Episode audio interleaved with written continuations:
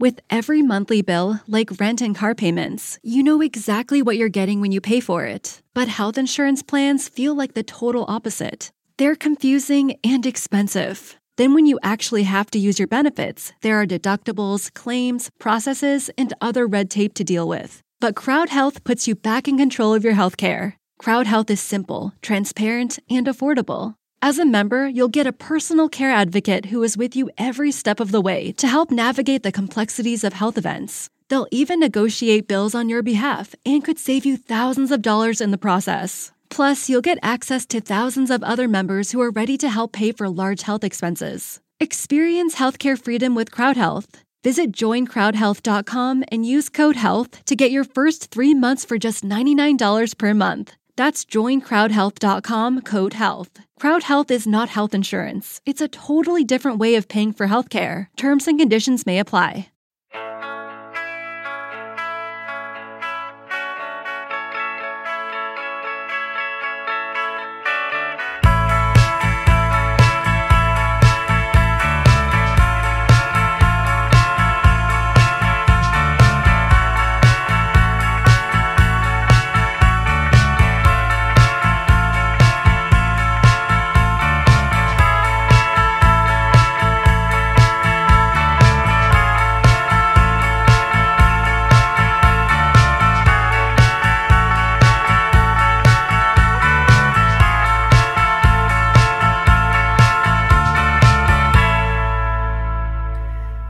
Ciao a tutti e a tutti e benvenuti nella nuova puntata podcast di Gaming Wildlife. Io sono Lorena e con me quest'oggi ci sono Sharif Hola, e Luca Parri.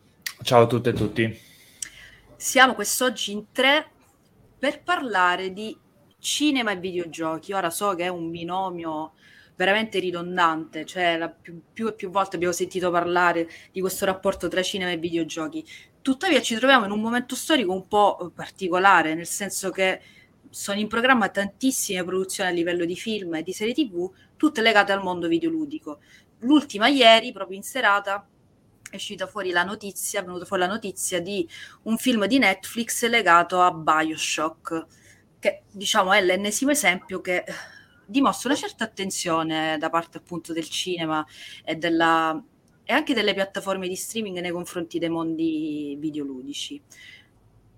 Trattiamo questo tema anche perché quest'oggi, nel giorno in cui esce questa puntata, nel frattempo su Standard viene pubblicato anche un articolo di Sharif che tratta un po' di questo, di questo rapporto, cioè fa un po' una panoramica della situazione attuale che vi è tra, mh, appunto, tra cinema e videogiochi e insomma apre di- un dibattito abbastanza interessante che eh, vogliamo portare anche qui a voce, eh, con più voci, visto che appunto interverremo anche io e Luca Parri. Quindi io innanzitutto las- lascerei la parola a Sharif per riassumerci brevemente l'articolo, perché poi chi vuole se lo legge proprio per bene su Senerd, io lascerò al solito l'art- il link in descrizione. Quindi Sharif, facci capire un pochettino da dove è partita la tua riflessione e cosa tratta nel dettaglio questa riflessione su cinema, videogiochi e serie TV aggiungiamo. Eh, certo, allora diciamo che nell'articolo due dei motivi principali che, ri- che vedo per, per, per darmi una spiegazione per questa nuova attenzione dei, più che delle piattaforme di streaming che, che delle case di, di produzione hollywoodiane, penso sia il contrario, cioè siano le aziende videoludiche che vogliono portare i loro prodotti anche su altri media, quindi essenzialmente cinema e televisione, anche se non intendiamo più la televisione in senso tradizionale, ma intendiamo le piattaforme di, di streaming. Tutte le serie TV annunciate vanno su piattaforme di streaming. Abbiamo appunto Assassin's Creed e Cuphead su Netflix, abbiamo Halo su Paramount Plus, che penso sia una piattaforma che qua in Italia avranno in 5, no- non lo so. Il, ehm, abbiamo Amazon che sta facendo una- sta producendo una serie su Fallout e insomma anche HBO Max in America che invece sarà a casa per, per la serie della Us, in Italia sarà probabilmente distribuita da Sky. Però insomma il, um, il discorso che le aziende stanno iniziando a sfruttare meglio quella che è diventata la forma di fruizione principale del, del nostro tempo, che appunto è lo streaming. eh, per quanto riguarda contenuti mh, non videoludici, ma proprio cinematografici o televisivi. E, quindi è soltanto una mossa di marketing eh, parecchio curva, forse un po' in ritardo addirittura a cercare di piazzarsi in, uh, in quella fetta di mercato. Uno dei motivi di queste produzioni che si sono moltiplicate in questi due anni penso appunto sia la pandemia, perché molta gente è stata a casa, quindi ha iniziato a dire eh, vogliamo più contenuti, vogliamo magari finire di giocare il nostro gioco Assassin's Creed su PlayStation e poi accendere Netflix la sera e vederci avventure di Ezio su, in televisione. E quindi penso sia anche quello il motivo. Um, c'è anche un discorso più generale che poi se volete facciamo sul uh, portare i propri, i propri, franchise, i propri brand su altri media per poter uh, creare la consapevolezza maggiore del, del, del, del, brand, quindi la cosiddetta brand awareness, oppure in generale intercettare altri tipi di, di pubblici e così via.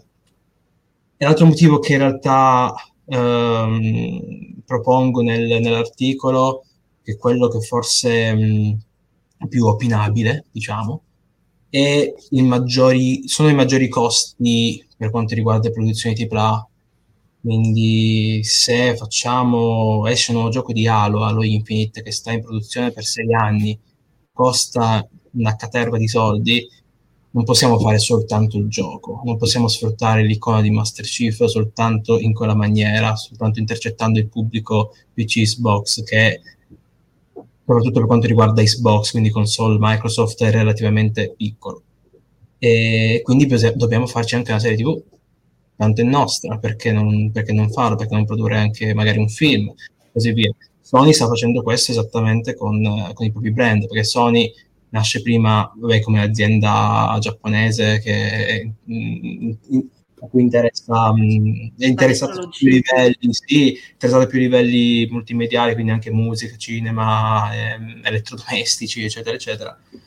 Quindi possiede fisicamente le, le risorse per produrre e distribuire dei film, infatti sta facendo adesso i film di Uncharted che uscirà il 17 febbraio. Esatto. E, mm, e probabilmente avrà in cantiere. Adesso due anni fa è uscita anche la notizia che mm, Sony aveva in cantiere un sacco di produzioni, almeno 20, no, erano s- tre film per, per, il cinema e sette serie TV. Ok. E, mh, I tre film, eh, uno era Uncharted, che adesso è pronto di uscire, il secondo invece è il film su Ghost of Tsushima, che sarà diretto dal regista di John Wick. Quindi... Tanta roba. quindi figo. E peccato, cioè potevamo darlo a un regista asiatico, però vabbè. E, ehm, e poi il terzo non si sa ancora. serie TV invece sappiamo già di The Last of Us e il, una serie su Twisted Metal, quindi anche andare a prendere un brand morto da 15 anni, un brand Sony, cercare di provare a farci una serie tv e poi magari perché no tirare fuori un, un gioco e poi al contrario quindi magari un gioco va bene come Ghost of Tsushima e tirarci fuori un film. Quindi in generale le IP non si stanno non si... The Coca-Cola Company, Keurig Dr Pepper and PepsiCo are bringing consumers more choices with less sugar than ever before From sparkling flavored and bottled waters to zero sugar sports drinks, teas, and sodas, consumers are taking advantage of these choices. In fact, nearly 60% of beverages sold contain zero sugar. To learn more, visit balanceus.org. Eseriscono più intorno soltanto al videogioco. Stanno iniziando a evolversi anche in altri media. E secondo me appunto il motivo è che i costi sono talmente alti che non puoi, non puoi limitarti a a fare quello. E faccio l'esempio di Disney che basa quasi tutto il suo modello di business non, non, tanto sui film, ma quello che c'è attorno ai film. Quindi essenzialmente merchandising e i parchi, i parchi Disney, cioè i parchi Disneyland, Paris e Orlando, che sono i maggiori guadagni per, per la Disney, indubbiamente. E questo più o meno è il sunto del, del pezzo. Guarda, oltre al fatto che secondo me hai fatto una doverosissima specificazione, cioè che in realtà sono più eh, le software house interessate ad espandere i loro pubblici attraverso delle produzioni trasmediali, nel senso al di là del videogioco ti produco il fumetto, ti produco il romanzo e in più la grandissima produzione, il blockbuster cinematografico da serie tv, nel senso che um, tu giustamente nominavi anche la, la, la pandemia, che ha avvicinato più le persone all'utilizzo delle piattaforme streaming. Io ti dirò di più, mm, secondo me la pandemia proprio ha giocato un ruolo veramente fondamentale per avvicinare le persone al videogioco. Per, per, tu facevi l'esempio di prima di Assassin's Creed. Mi immagino magari una, una coppia Mm, non lo so, lui o lei gioca l'Assassin's Creed videogiocatore e poi al partner dice ah ma sai che hanno annunciato la serie tv di quel videogioco che mi hai visto insomma giocare il pomeriggio quando eravamo chiusi a casa durante la pandemia come dire um, ha avvicinato tantissime persone al agli immaginari, perché secondo me è proprio questo poi il discorso, è l'espansione di un immaginario incredibile. Io vi dirò, certo ho visto in anteprima il film d'Uncharted, potete recuperare l'articolo, che ve lo dico prima, non è tanto un commento tecnico del film, quanto proprio i feeling che ho percepito da videogiocatrice, perché e qui poi magari ne parleremo, c'è un po' un, un certo scetticismo quando uh, un videogiocatore o una videogiocatrice poi va a vedere un film o una serie tv basato su un videogioco. Comunque, per tornare all'anteprima, ovviamente, eh, prima dell'inizio del film c'è stata tutta una schermata con le icone Sony, quindi Ratchet e Clank, eh, Ellie e Joel, eh, Aloy e appunto Nathan Drake, che un po' i brividi me li ha messi, nel senso che ho, quello che mi ha fatto è detto, caspita, ma io potevo mai immaginare a 30 anni mi sedevo al cinema e mi trovavo Nathan Drake presentato in pompa magna e vedere proprio Sony che diffonde le sue icone al cinema mi ha fatto veramente strano e lì forse ho capito in quell'istante che ormai veramente il videogioco è massa, è cultura pop a tutti, a tutti gli effetti. E queste, pra- queste pratiche, queste operazioni, secondo me si riveleranno molto, molto, molto efficaci in questo senso. Ma allora, eh, secondo me si riveleranno efficaci con il modello attuale non so se mi spiego, perché mh, fin sui videogiochi se ne fanno da 40 anni e si fanno per di più maluccio. per essere... Ah, ok, ok, pensavo da, da, più tempo. Da Super Mario. Da primo... Ok, ok, dal primo Super Mario, pensavo, pensavo da prima, ok. E sì, comunque sono 28 anni, quindi insomma è parecchio. Però non sono mai stati fatti con eh, quell'impronta dei blockbuster post Marvel Cinematic Universe, no? Quel, quel, modo di fare il cinema blockbuster che secondo me è il vero discrimine. Perché adesso si è creato un precedente che è il Marvel Cinematic Universe che permette di raccontare le cose in un certo modo che più o meno sono sempre uguali a livello di, di struttura e di scelte eh, stilistiche che la gente eh, riscontra e ci si medesima no? in un certo modo. E quale cosa migliore dell'immedesimazione se non addirittura proprio il mezzo che più di tutti immedesima eh, in modo totale assoluto, no? Perché eh, il videogioco, voi mi insegnate, si differenzia e si pone come cosa principale proprio il fatto che c'è l'immedesimazione, quindi appunto per creare ancora di più questo senso che già c'è nel eh, cinema blockbuster contemporaneo, eh, aumentiamolo eh, portando l- il mezzo che più di tutti ha l'immedesimazione come, come cosa principale. Non so se siete d'accordo o meno. A me affascina tantissimo in realtà l'analogia col Marvel Cinematic Universe. E secondo eh, me ma perché il linguaggio, alto... il linguaggio, è quello, il linguaggio del cinema blockbuster è quello. Scusami se ti ho interrotto. No, no, no, no, figurati. Eh, secondo me più che altro ha sdoganato anche un po' anche questa esatto. tipologia di, di comunicazione, esatto. cioè ci sta perfettamente Perché come rimanendo analogia. in Disney i eh, tre Star Wars eh, di Abrams sono assimilabili a livello di, di, gestione del blockbuster, molto più seriosi, molto più um, perentori, epici e, e solenni, però hanno quel tipo di cosa anche Matrix Revolutions, sebbene sia tutta un'altra cosa con tutta una serie di ispirazioni filosofiche e contenutistiche tipiche delle sorelle Wachowski in generale, ha comunque quel tipo di analogie vedasi poi la scelta di presentare l'Unreal Engine attraverso una demo giocabile ambientata nel, nel mondo di, di Matrix, no? Vero, vero, mi ero dimenticata del, dell'esempio di, di, Matrix, esatto, cioè a futuro comunque, nel senso che lo abbiamo vissuto però come dire, come se non lo dici a voce alta poi dici ma caspita, what a time to be alive, cioè... Certo, e tra l'altro un'incursione dei, dei Game Awards doppia, no? Perché nel film dei Game Awards ci sono tutta una serie di motivi, la presentazione di quella che tech demo e del film stesso in realtà sono state fatte l'anno scorso e quest'anno ai Game Awards, tutta una serie di collegamenti interessanti, ecco. Ma, e poi uh, si traducono con chi lì ci ha messo i soldi, però ma se vogliamo vederla romanticamente.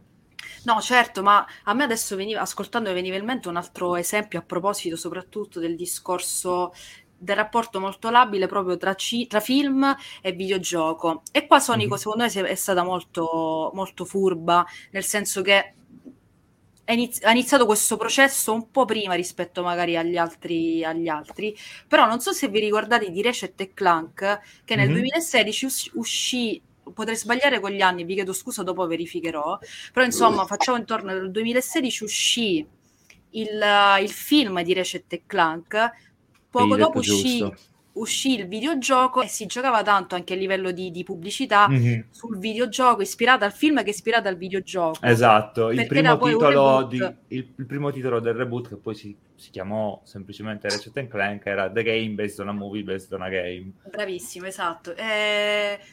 Poi c'è del genio, ma soprattutto è un'operazione che mostra effettivamente la strategia adott- adottata dalla, uh, dai publisher, dalle software house, per espandere, come, come dicevo prima, gli immaginari da loro creati. Questo si traduce anche in nuovo pubblico. Tra l'altro, ah vai Sharif, scusa. Eh, io devo rispondere su un po' di cose. Ah, innanzitutto la Ratchet Clank in realtà purtroppo fu abbastanza un flop. Sì, andò, andò, sotto, andò molto male, sì. Andò sotto, sì, anche perché è difficile far avvicinare un pubblico di bambini perché un cartone animato diciamo, di, questo, di, quel stampo ha delle icone che non conoscono e non è sempre semplice, poi non penso Sony ci abbia puntato troppo a livello di promozione, eccetera.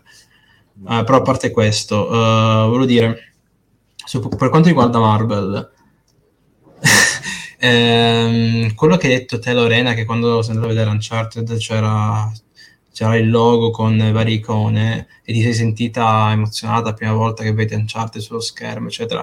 Immagino come si sia sentito invece nel 2001 uh, eh, un fan dei fumetti che va a vedere Spider-Man per la prima volta e vede tutti i loghi dei fumetti che, che appaiono, oppure adesso che... Oppure nel 2007 in cui alla fine di non mi ricordo se era il 2007 o il 2013, 8, Iron Man. 2008, alla fine di Iron Man in cui si vede Nick Fury, no? Perché certo. quella roba era una roba totalmente inedita, questa Certamente. la serialità e... entrava nel cinema, no? Ma in realtà quello che hai detto te di Matrix, ti posso dire, quello è stato il primo esempio di di, di proto Cinematic Universe perché è stato il, il, primo franchise a evolversi anche su altri media certo, perché c'erano certo. i videogiochi contemporaneamente certo. con Matrix e c'erano anche un botto di cose web, fumetti, animati, webcomics. Esatto. Sì, sì, sì. Quindi in realtà tu, tutta quell'idea di, di, cinema 2, come si intende, cinema della convergenza, mm-hmm. eh, nasce in realtà poi da sì, Matrix. Sì. Da... Se vogliamo entrare proprio nel tecnico, Henry Jenkins, che è uno dei teorici del cinema transmediale, eh, appunto parla come primo esempio perché all'epoca, quando ha scritto il suo Magnus Opus, che è appunto cultura convergente, non esisteva ancora, parla di Matrix e di um, Lost come appunto gli esempi più pratici di convergenza tra vari mezzi in cui la stessa opera si espande. Poi esatto. credo che nel 2018 abbia aggiunto un capitolo anche bello corposo proprio sull'MCU.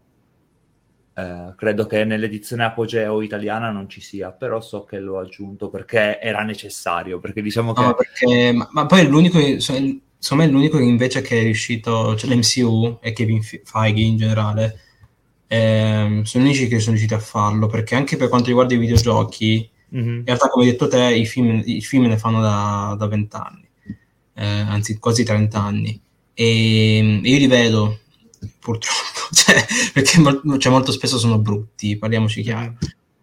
E, molto recenti sono i film di Tomb Raider, di Sonic, di, di, Monster Hunter. Assassin's Creed, che secondo me l'idea di Assassin's Creed era quella di fare una sorta di MCU in piccolo. Sì, perché è canonico, di fare, una roba, eh sì, cioè. di fare una, roba, una roba espansa in diversi mezzi, perché avevano provato a fare la serie animata, hanno provato a fare questo film che è andato molto molto male perché è molto molto brutto. Ehm, ci hanno provocchiato io cioè, l'avevo intuito che il film... punto era esatto, non c'era il budget. Sono i film di serie B, cioè, eh, c'è sì, che sì, c'è ma come, cura, come il Mortal Kombat che è uscito l'anno scorso. Anche un altro esempio pessimo, cavolo, pessimo. Veramente tanto brutto. Veramente e... tanto brutto. Però io ho usato come test per guardare i film in 4K sul mio televisore ed è andato alla grande. Quindi... Almeno.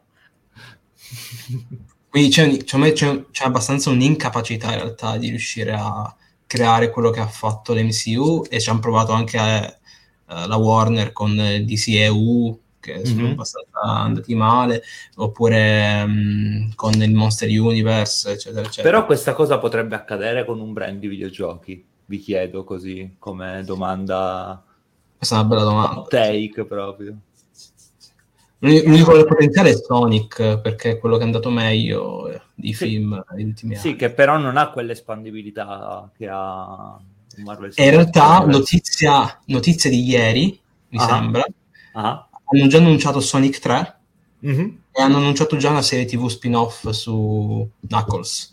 Ah, ok. Quindi oh. si inizia già a espandere da quel punto di vista.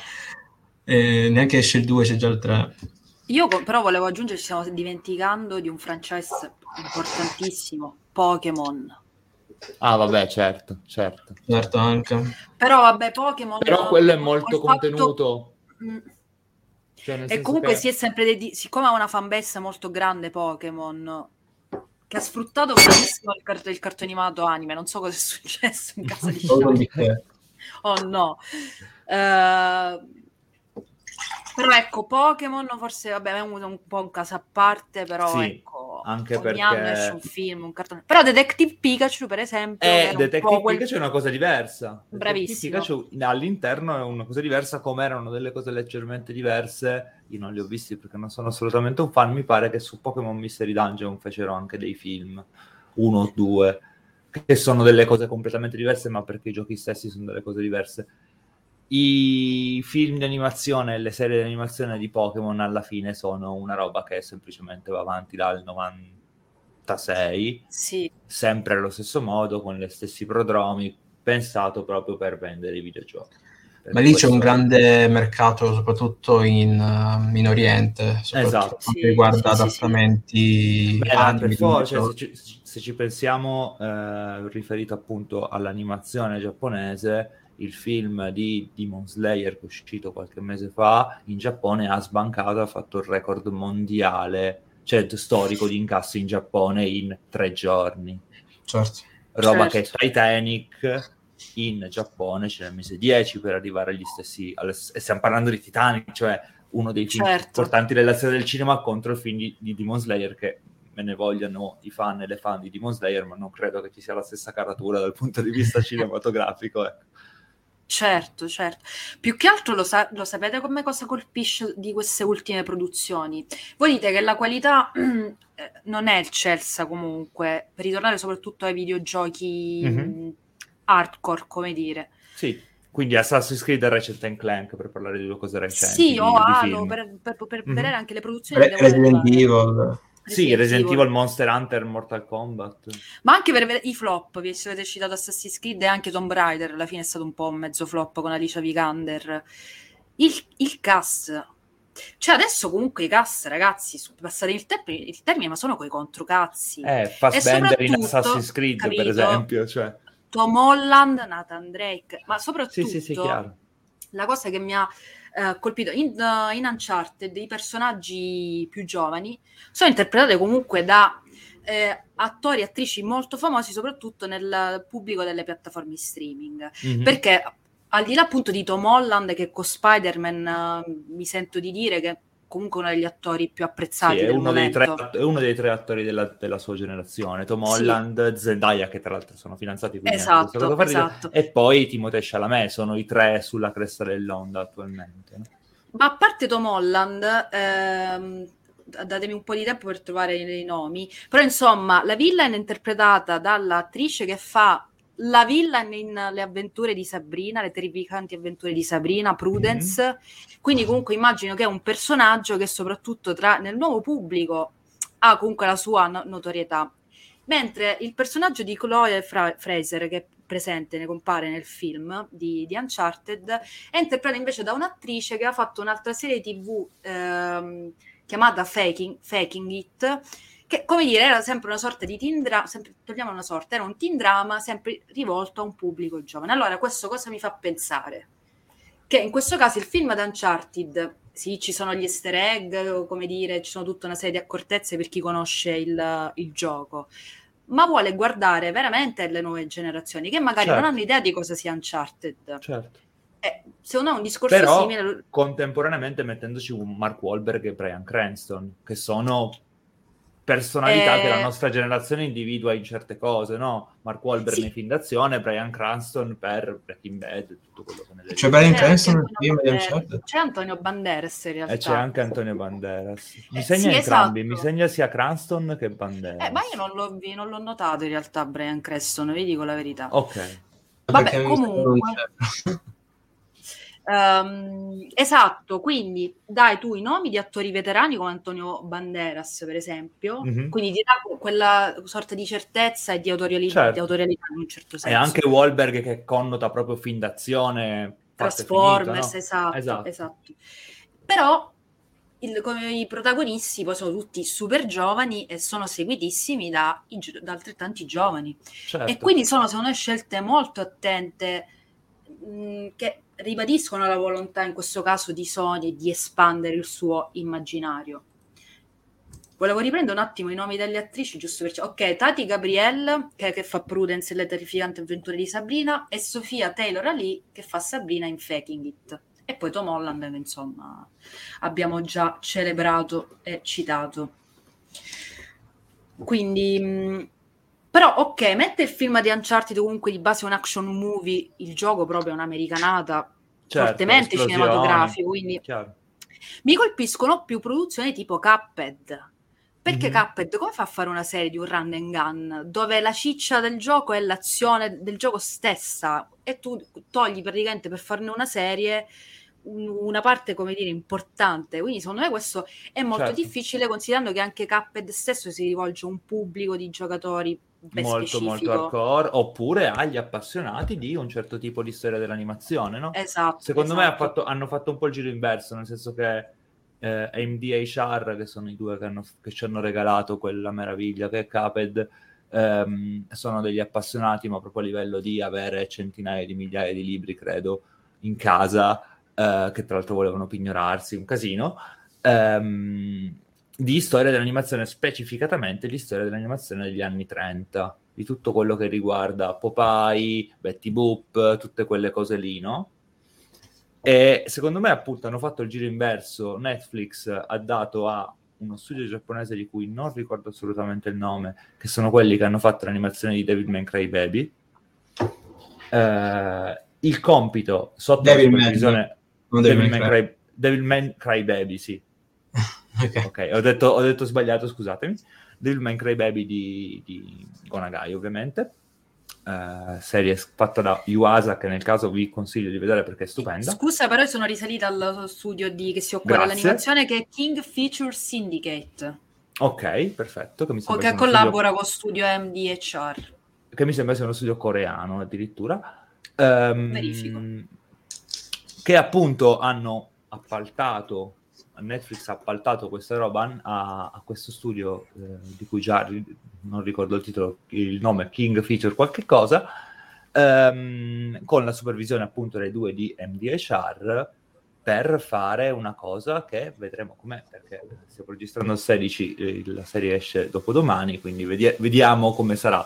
Io sono molto curioso perché appunto chissà se effettivamente il solo collegamento con il mondo dell'animazione, non l'effettiva componente ludica hardcore riesce a, a, creare un pacchetto convincente come lo è il gioco, no? Perché poi il gioco gioca anche tanto su questa cosa del i personaggi e tutti gli sfondi sono fatti animati a mano, mm-hmm. tutta una serie di cose, vedremo come, come va. L'unica cosa che ci tengo a precisare, ho cercato è King Feature Syndicate è statunitense, è ah, ok, ok, allora ricordavo male questa cosa di Devil May Cry Baby, però guardate la serie perché è bellissimo. Sì, è spettacolare, spettacolare davvero, confermo. Sharif, non ti vedo convinto.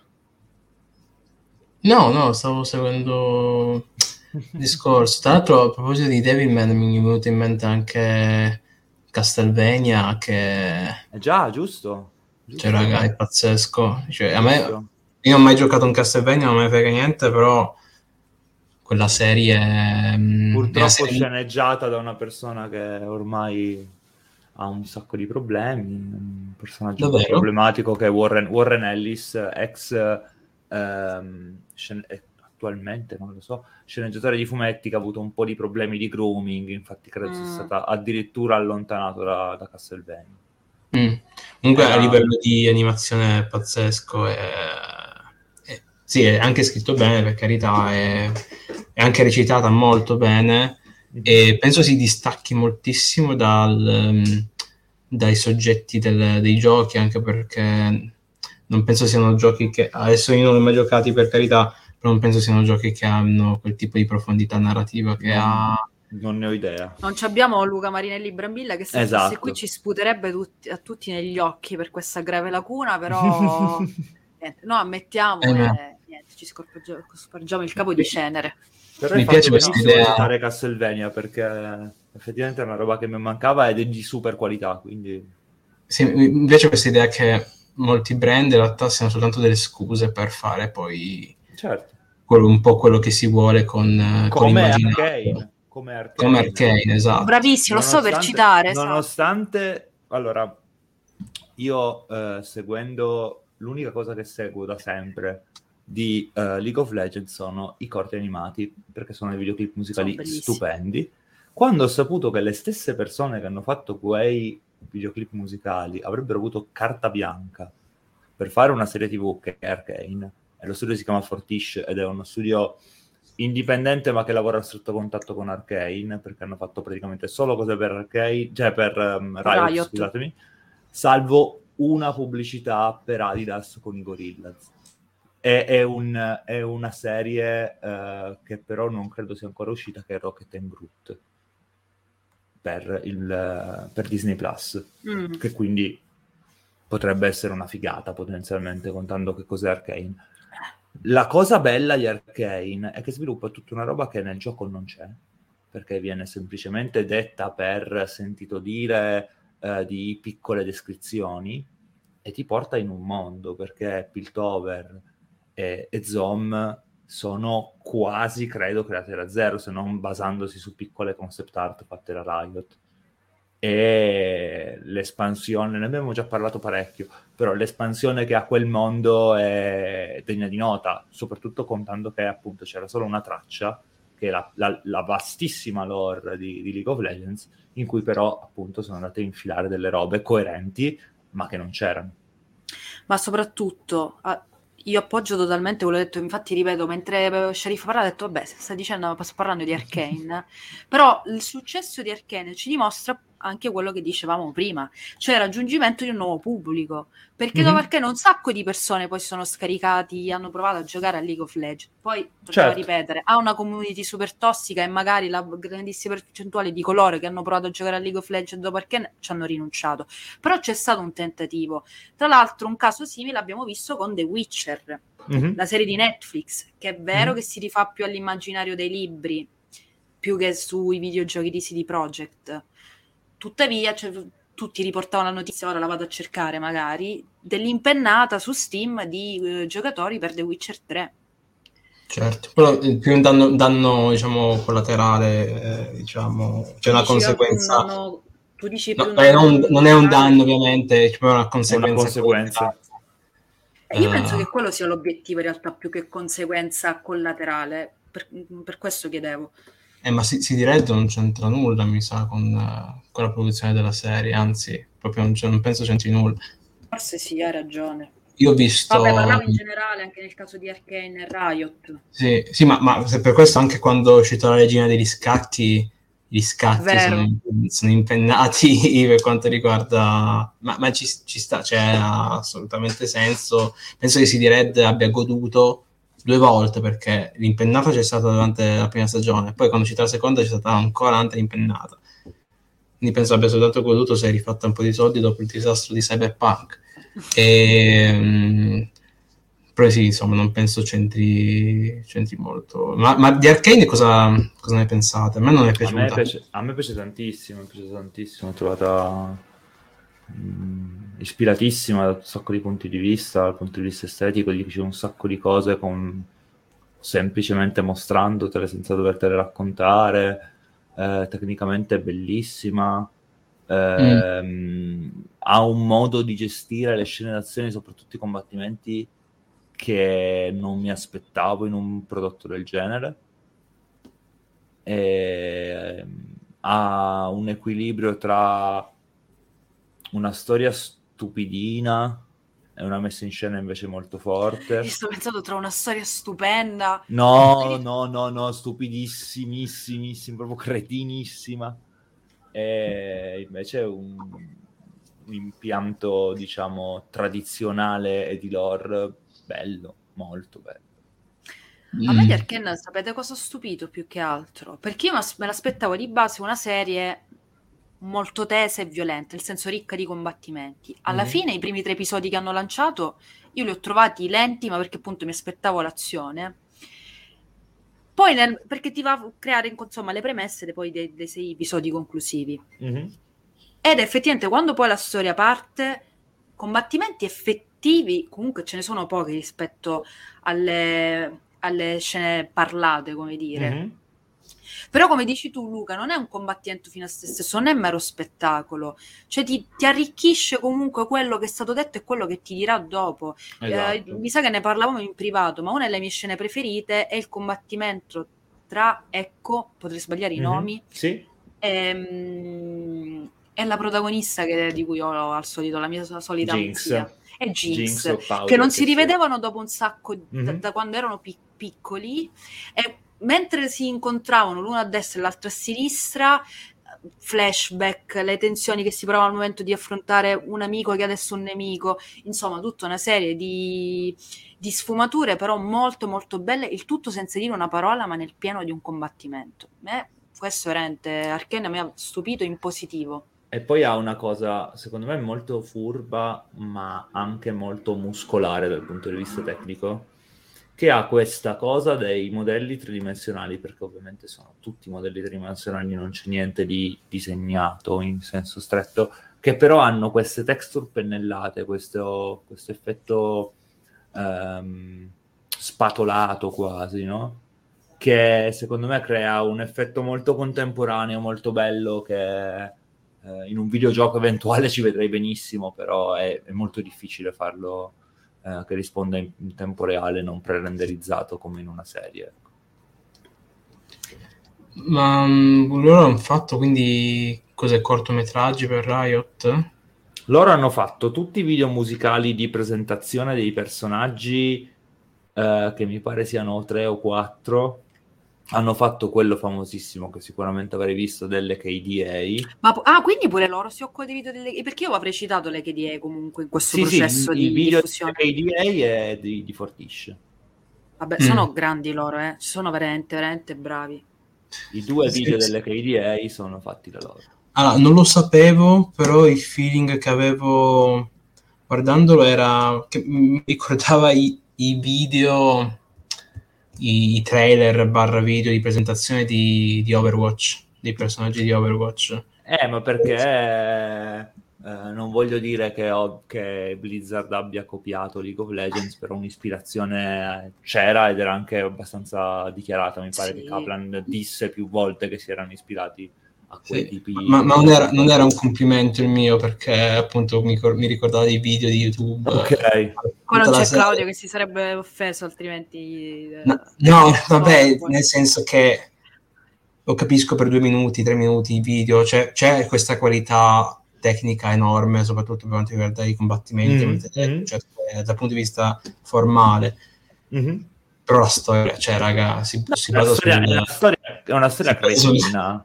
È una storia eh, cretina però... portata avanti in modo abbastanza maldestro anche. Però i personaggi sono ben caratterizzati. Però i personaggi sono caratterizzati bene. Le tue città ti parlano in un modo che, che io raramente ho visto in un prodotto del genere, perché hai più racconto in un muro che non effettivamente nella storia in sé. Sì, sì, sì. Cioè, ma il, il, fatto è che mh, mm, io pe- questo è molto personale, cioè io penso sia mm. fatta bene, nel senso sia un prodotto che la guardavo e dico, ah, fatta bene, fatta bene, fatta bene. Finivo la puntata e dicevo, non mi è interessato niente di quel che c'è stato in questa puntata. Però non, non perché dico, ah, questa è, brutta, questa cosa è brutta. Io ho detto, magari non capisco perché non ho giocato il gioco, poi se mi dite che invece il gioco non c'entra no. niente... No, no, no, tieni conto che il che... gioco è, è letteralmente prendiamo questi personaggi dei loro mondi, li buttiamo in un posto e li facciamo menare e questo, questo è proprio letteralmente la storia. Che la storia di League of Legends è prendiamo dei portali, prendiamo dei portali, facciamo arrivare questi personaggi dentro questi portali e si menano fortissimo. che, che, che, tra l'altro mi fa salire l'hype per quanto riguarda invece un'eventuale serie su Disco Elysium che mm-hmm. dovrebbe essere in uh, sviluppo. Però perché... ragazzi anche qui, no scusa mm. Sharif, completa e poi, poi dico i miei dubbi No, ho finito che nel senso l'idea di sfruttare la lore di base per costruirci mm-hmm. un racconto carta bianca. Eh, se non è quel racconto ha senso, se è quel racconto ho, ho 250.000 dubbi. Esatto, questo era quello se che volevo dire Se è un'altra storia ambientata in quell'isola con quei per... con Ma sicuramente anche con quei personaggi, con quel contesto, magari sicuramente magari dopo. Quello, quello è un gioco dove un cavolo di granello di sabbia, se ci premi, ti racconta sei storie. Cioè. storie cioè, quindi cioè, penso sia palesemente che racconti, magari una serie che racconta la rivoluzione fallita di, di Jamrock sarebbe, mm, mm. sarebbe pazzesco. Eh, come hanno fatto volendo anche in Arcane, dove hanno raccontato tra l'altro, esatto. Tra no. l'altro Arcane e Disco Elysium hanno anche un collegamento perché quell'effetto lì di Arcane molto bello in piccolo, dall'alto, isometrico, è un po' l'effetto grafico di Disco Elysium, se vogliamo, no? Ci con sta, molti meno visti. frame, con una risoluzione molto più alta, dall'alto isometrico con i personaggi grossi così, però l'effetto pennellato è molto simile.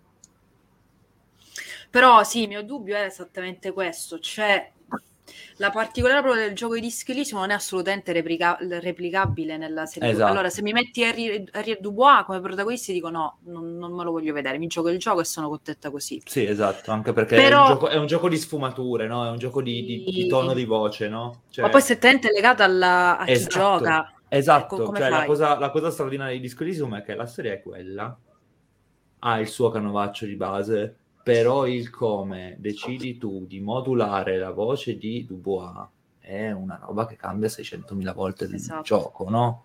E mm. per, sebbene abbiamo giocato tutte, tutti e tre la stessa storia, io credo che abbiamo delle sfumature sì. di, di moduli tanto diverse. Ma poi cambia radicalmente a seconda della build che ti fai, perché esatto. sei stupido, non puoi risolvere il caso in maniera tradizionale, se invece sei molto empatico puoi fare questo, quest'altro. Cioè... Ma ragazzi, se sei banalmente... troppo empatico impazzisci, capisci? Cioè, c'è questa ah. cosa qui. Ragazzi, ma banalmente io mi ero fatto come, ehm, come parametro chiave eh, suggestion, che praticamente ti, ti dava charme soprattutto con i personaggi femminili. Mm-hmm. Questa è la seconda run la prima run io all'inizio mi si è sbloccata un'opzione di dialogo che mi sbloccava poi il pensiero femminista.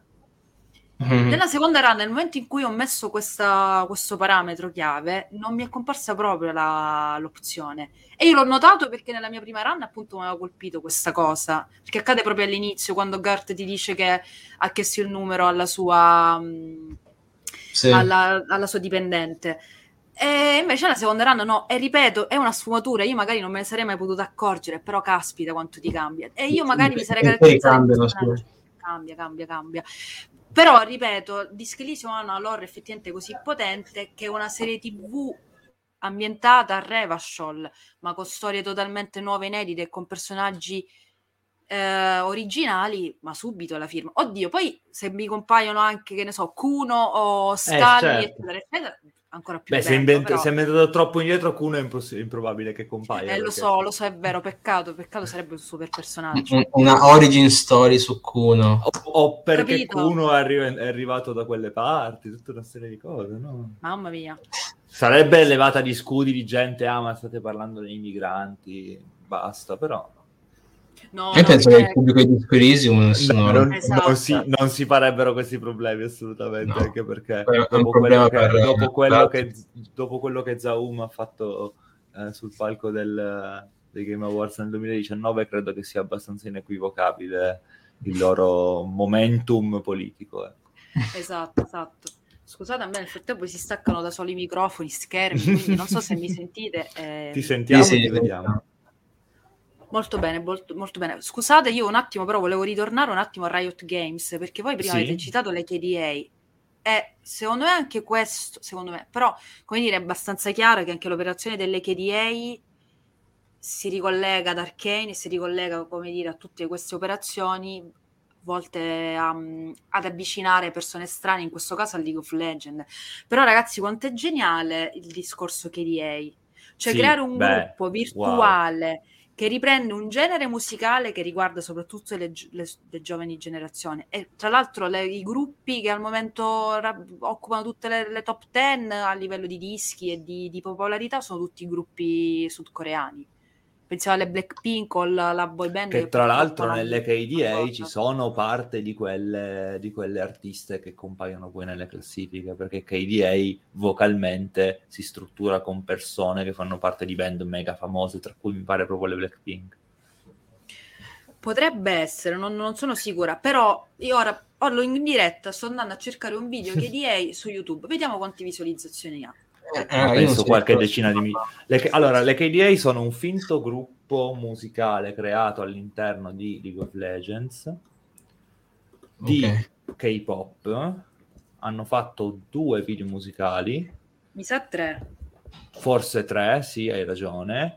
Eh, praticamente il contesto qual è? Cinque personaggi femminili di League of Legends che assumono appunto la- l'identità di pop star esteticamente, quindi immaginati proprio la formazione da quintetto K-pop Mhm. fanno dei questi tre singoli eh, venduti eh, nelle, nelle classifiche, ci sono su Spotify, le puoi sentire, puoi vedere i video su, su YouTube, con il doppio collegamento appunto tra ehm, pubblico di riferimento, perché ovviamente eh, il pubblico di riferimento di League of Legends sia per strettamente una questione territoriale, perché ovviamente il gioco è molto giocato in Corea, sia per una questione di fascinazione, perché è molto probabile che chi segue quell'estetica segua anche l'estetica relativa all'anime, a tutto quello che è cultura asiatica in generale.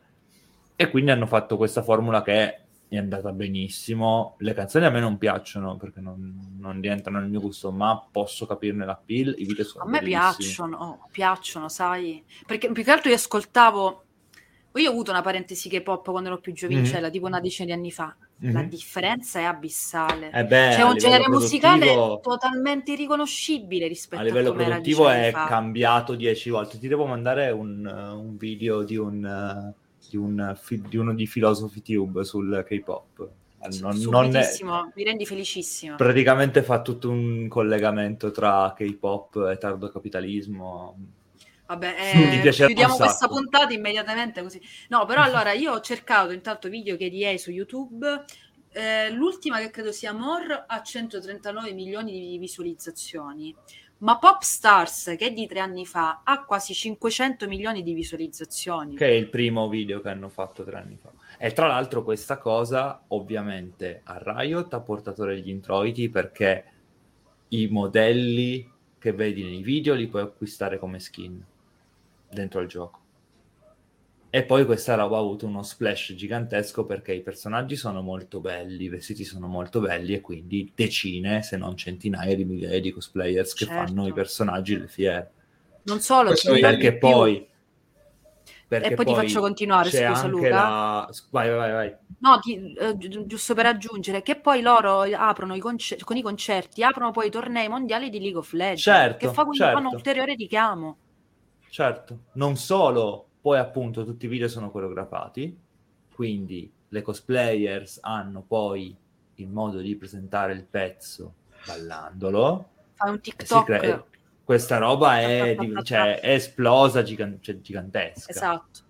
E io me ne sono reso conto andando effettivamente in fiera, facendo tutt'altro perché facevo il volontario per delle altre cose e c'erano solo le canzoni di- delle KDA sul palco costantemente. Perché c'erano 10 se non 15 gruppi, ognuno composto da 5 ragazze che ballavano le KDA. Ci sta, ci sta, nel senso Questo ritorna al discorso dell'intermediarietà comunque. Eh sì, è quello, è Esatto. quello. Che tra l'altro è pure una furbata, se vogliamo vederla in, in- in ottica appunto di prodotto e di, di- di capitalismo e di, di capitalizzazione, è una furbata perché tu vendi un prodotto che è ehm, riscontrabile in altre cose, no? Perché tu fai il video delle KDA e poi vendi la skin da giocare sul gioco. Certo. certo. È una roba... A me spaventa un sacco dal punto di vista critico, però... Che è un po' quello che sta facendo Fortnite, Certo. non ovviamente con sue icone, ma sta facendo tutta una serie di accordi e quindi ha creato veramente questo metaverso Certo, dove c'è Spider-Man, dove c'è Master Chief, dove c'è Kratos, dove c'è Lara Croft e sto citando solo personaggi videoludici. Ma sapete che insomma abbiamo Naruto, ci abbiamo eh, tutto l'MCU, tutti i personaggi di Dune. gli attori ehm, di Dune, esatto, cioè i personaggi di Dune ispirati agli attori, quindi a, a Timothy, non so pronunciare il cognome. Timothée Chalamet, Batista, e- eccetera. Eh, eh, ragazzi, effettivamente capite che... mm, per questo, come dire, io sono... eh, ci credo nell'efficienza di queste operazioni, cioè che stanno plasmando le future, gli immaginari delle future generazioni, immaginari comunque appunto intermediali, trasmediali. Certo, sì, sì, mm, proprio Mm. appunto interconnessi, tant'è che per eh, gli ultimi due Star Wars e per Tenet i trailer in anteprima mondiale erano dentro Fortnite, non su Ebbene YouTube, non... Sì. eh, cioè, Che questa poi- è una roba Nolan, punto poi di vista diceva- problematico che gli è andato male per colpa di Fortnite, ho detto. No, no, che diceva tipo che voleva fare uscire il film. Eh, era, era uscito nel 2020, quindi l'anno proprio il primo anno della pandemia, e voleva fare Mhm. uscire il film soltanto nelle sale. Era- ci teneva Mhm. che doveva essere soltanto un'esperienza cinematografica, e poi tipo il, il trailer invece su Fortnite. tipo, e tipo an- prima di Tenet hanno proiettato, cioè nella settimana di Tenet hanno proiettato su Fortnite tutta la filmografia di Nolan, cioè proiettano i film su Fortnite. Sì, sì, Tu sì, lo guardi- guardi delle, delle robe, delle robe distopiche al limite dell'offensivo, tipo quella che hanno fatto recentemente, hanno riproposto recentemente su, sul Lincoln Memorial e Martin Luther King, però vabbè, non entriamo in questo, in Che, questo che- che- contesto. che l'obiettivo immagino sia anche buono a, In realtà gli obiettivi sono buoni, ma non puoi controllare Però- l'utenza, quindi come cioè, fai? Eh, esatto, e poi ti trovi la gente che fa i minigiochi e stacca completamente il, Esatto. il discorso di... perché l'idea di mettere dei Mm. minigiochi in quel contesto lì. insomma. Sì, allora sono d'accordo, però te la pongo da un altro punto di vista. Eh, per ritornare più che altro al film, soprattutto nel momento in cui c'è una pandemia, che adesso è vero che le cose sono un po' più morbide rispetto al 2020, però immaginiamoci un ragazzino, una ragazzina di 12-13 anni, si sente su WhatsApp eh, con la sua amica, con i suoi amici, ah, vediamoci stasera su Fortnite e vediamoci il film eh, Batman, Batman Begins di Nolan eh, o in eh, Inception. Va bene, e c'è comunque un, uh, un'interazione, cioè vai a vivere poi un momento fatto di socialità virtuale, però che di base funziona, non, non so come dire. Mm, ripeto, se metto nei panni del- di qualcuno più giovane, io questa la vedrei più come una risorsa per fare un qualcosa di diverso con i miei amici, però. Mhm, mhm. Guarda, il, i- le piattaforme di streaming hanno ormai da tempo la possibilità di fare eh, party, quindi vedere film contemporaneamente con più persone, ognuno da casa sua. Eh, la cosa di Fortnite sono stati degli esperimenti interessanti, forse, però non lo vedo come una maniera di fruizione in generale Certo, è molto limitante perché comunque poi è il- brutto cioè guardare il, il- film con i personaggi esatto. Certo. la gente che hai salta in il- giro, lo, cioè- schermo, lo schermo che è una porzione di quello che stai vedendo perché intorno c'hai Fortnite. quindi cioè, Sì, la sì. gente ti spara a fianco cioè è un Avrebbe più senso in un contesto VR, per dire, in cui tu sei immerso come saresti immerso nella realtà e lo spazio che hai intorno allo schermo è l'unico spazio che Sì. vedi, non che fai un incastro di queste cose. i concerti hanno più senso perché comunque sono è materiale nuovo, ex novo, creato per eh, non la musica, ma più l'esperienza. Il concerto è Mm. Sì, materiale sì, ex sì, novo sì. creato per Fortnite. Quindi Quello di, quello di Scott, quello di, di Rana Grande. esatto. O i DJ fanno i DJ set. Sì, sì, sì. sì, sì. tipo di chi è? Di, no, di, di, di Diplo, di Marshmallow. Beh, ehm, recentemente in Sandbox, però nel- collocato nel- nella questione cripto eh, e NFT, eh, Steve Aoki ha fatto un eh, festival di un giorno in collaborazione con uno dei marchi di NFT più famosi che è Board, eh, Ape Yacht Club dentro, dentro Sandbox, quindi dentro a un videogioco, anche se poi videogioco in senso stretto non è perché è un sistema economico di fatto. Mhm. Però appunto si sta creando questa espansione. Avevo scritto un articolo su questa cosa qua dei... Ma Sandbox o Roblox? Scusami. No, no, no, Sandbox. The Sandbox. Che merda. Eh sì, che, che appunto non è un videogioco, è un sistema economico a tutti gli effetti. Alla fine ehm, andiamo a ridurci sempre dalle Sempre lì, sempre lì, distopie, sempre lì. tristezza, maledetto capitalismo e... Esatto, no, però io avevo scritto un articolo sulle esperienze musicali all'interno dei videogiochi, Sì, dei esatto. concerti. Poi sì, ma- Esatto, Sì, sì. esatto. Ehm, anche questo ovviamente lo troverete in uh, descrizione. Fanciulli, noi abbiamo raggiunto quasi l'oretta di registrazione. Direi Ditemi voi siamo se, soddisfatti. c'è- se siete soddisfatti o volete aggiungere qualcosina per chiudere. Io voglio aggiungere una cosa, ma solo così un uh, surplus mio. Uh, che io ho visto tanti film tratti dai videogiochi e, e- e mi sento di consigliare l'unico bello che ho visto negli ultimi 30 anni, che è il film di Silent Hill. Mm. perché Sì, è vero. perché Il effettivamente è. Sì, ovviamente, ovviamente il primo. E magari prima o poi ci scriverò un articolo chiamato proprio l'unico film bello tratto dai videogiochi. Perché Che tra l'altro era anche in un periodo particolarmente brutto. 2004, Film di videogiochi. 2005, Era quindi in pieno periodo Mila Jokovic e Resident. Evil, quindi... no, Ah, no, no, no, non scusate. c'era, non è con, eh, con Resident Evil, con Mila Sì, sì, Jovovich. sì, lo so, lo so, era, era Eh. in quel periodo lì Sì. se uno si aspetta che il corrispettivo di Konami di quella cosa possa essere quella roba lì, invece il film è molto bello. Mi sembra che sia, prodotto da, sia prodotto da Robert Rodriguez e Tarantino. No, eh, a casa penso sia Lionsgate, però non vorrei dire una cazzata. Il regista è francese Mhm. e non ci sono altri attori famosi a parte Sean Bean ed è uscito nel periodo, secondo me, più che prendere la scia videoludica di anche mh, di Resident Evil, eccetera, prende più la scia di The Ring, gli adattamenti Mhm. di quell'epoca, Certo. 2004-2005, che Sì, era sì, sì, sì. quell'horror molto eh, più appunto orientale che, che è quello più interessante e boh quindi Molto quello è un bello. bel film horror molto pesante quindi però, Bello. però è film Confermo, confermo. Di Silent Hill effettivamente ho bei ricordi, nel senso che è un film un po' pesantuccio, molto ansiogeno come è giusto che sia. Eh, però appunto effettivamente uno degli esempi riusciti. Ma io vi dirò che anche Detective Pikachu a me non è dispiaciuto, però non è chiaramente ispirato a un... a Sì, un è, molto però- collatera- però- è molto collaterale. Vabbè, allora vi dico Lego Movie un capolavoro. Che lo so, è- Lego Movie è fantastico sì però è, è un gioco non un videogioco Però anche Lego ci va, cioè, anche lì Lego è bravissima nel saper espandere il suo ecosistema. Alla fine ci sono tutta una serie di Certo. videogiochi Lego e sicuro ci sarà un videogioco su Lego Movie. A questo punto, visto che soprattutto in questa puntata io sono collega che controlla i fatti, io non l'ho precisato, prima non ho detto nulla perché per Ratchet Clank era giusto il 2016. ehm, mi hanno memorizzato pure il picco di giocatori di The Witcher quando uscì la serie, che erano oltre i 90.000 su Steam. Questo per dire le cose che ho controllato mentre parlavate.